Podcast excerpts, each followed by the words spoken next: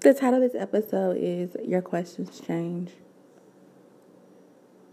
So, I was thinking about how, you know, I've always been a very reflective person, but I feel like the more I'm growing and understanding myself and um, why I do what I do and healing parts of myself, um, you know, being comfortable with being vulnerable, um, and just, you know, starting to change my vantage point. Like, you know, look at life outside of myself, like seeing me as a person um, in motion, you know?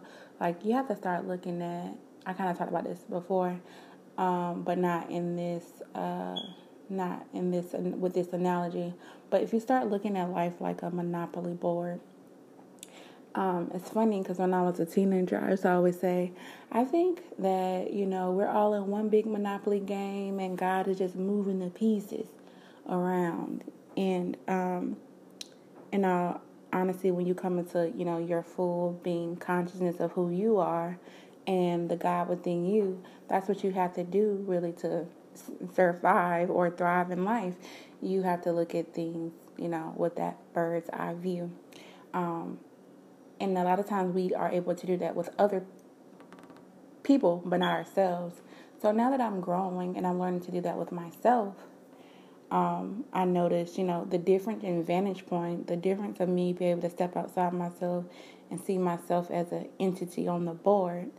Um, it really has changed um, my frame of mind, like, or how I'm reflective, you know? So I used to, like, if something happened, you know, between me and a person and someone was upset, I used to be like, oh, I don't think I did anything wrong, but, you know, like, I'm super sorry. I'm super don't want us to be at odds, and I need to figure out, you know, what I could have possibly done, or even if I know I didn't do anything wrong, I want to find a way to fix this. Like, I, I want to fix this. I need to figure out what I need to do to fix it you know, I used to always have the um like have this whole responsibility or guilt to do things. Um, even the situation now, it's like with me and a family member, and um, I don't know if our relationship, my relationship with her will ever be the same. Like honestly, this point, I don't know. I don't. I mean, there's not much of effort being put for us to be better and I'm just fine with it. But I'm also not like uh, breaking my neck to try to figure it out. It's like, okay, it is what it is and um, we can just proceed as this, you know, if this is what it's meant to be. You know, and I also found out, you know, even like a couple weeks, maybe like a few weeks ago now, I was, you know, in my feelings and just like thinking about me in a perspective like you know, really, I guess, being in tune with my pain and my trauma and the things that I've done and the things that people know about me that I would, you know, preferably not want them to know you know, especially like when it comes to a relationship. And I was just thinking, you know, I had that whole uh, episode where I talked about, I don't know if I'm worthy, you know, or I know that I'm worthy, but I don't know if anybody, you know, could really love me, like knowing like me and who I am and death and like all this stuff I have going on. But like, I really started to look at myself like outside of myself and outside of the pain and the um, the things that I've been through. And like even with me lately now, I've always been big to go back and look at my memories because I feel like you know, on Facebook because I feel like um, it's fun to see like things that I've said in the past um, because I low key think I'm hilarious.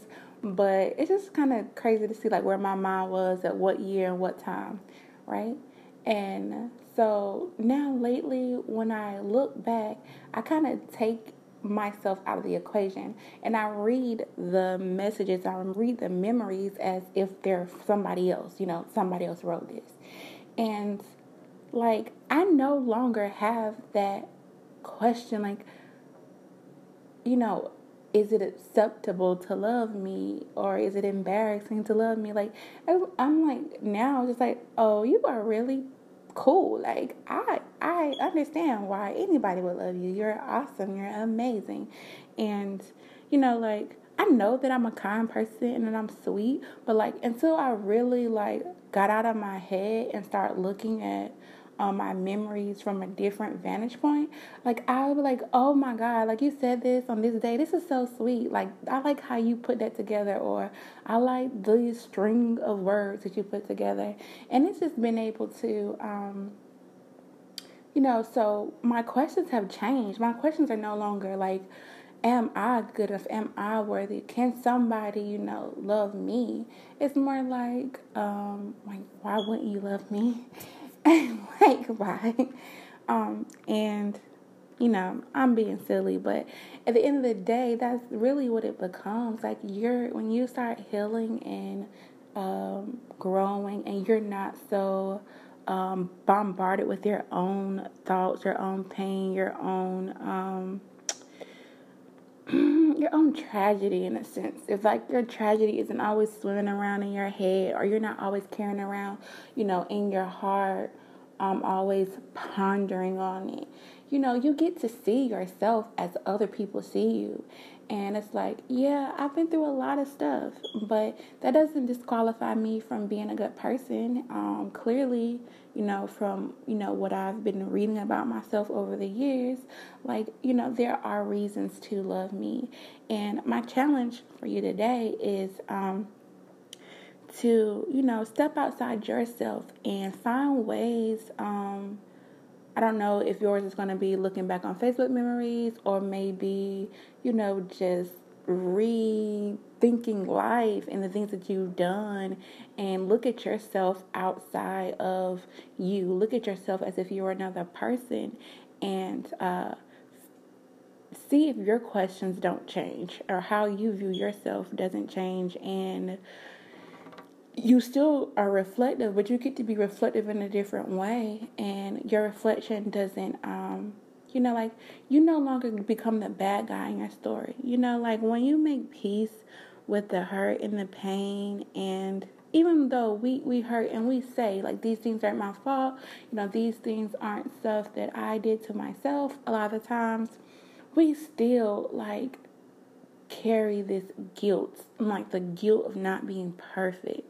So when we let the guilt of, of perfection or the need to be perfect go, or the need um, to be admirable, or the need to be, um, I don't know, to be, you know, model, model or role model behavior, we we let that go and we can see like how amazing and fantastic we are. So that's a challenge for the day. Uh, look at yourself outside yourself. You know, change the questions that you're asking yourself. Change the way you're reflecting, um, and see if you don't start to appreciate the things that you do have to offer a little bit more. Appreciate who you are. You like I feel like sometimes we're just blind to our own greatness, and that's not even always with careers or dreams or goals, you know, that we put out into the world. Sometimes we just don't even appreciate ourselves for who we are. Um, and, you know, like I said, I think a lot of people are really good people, um, but we just may not know that. So take the time to find out how good you are as a person today.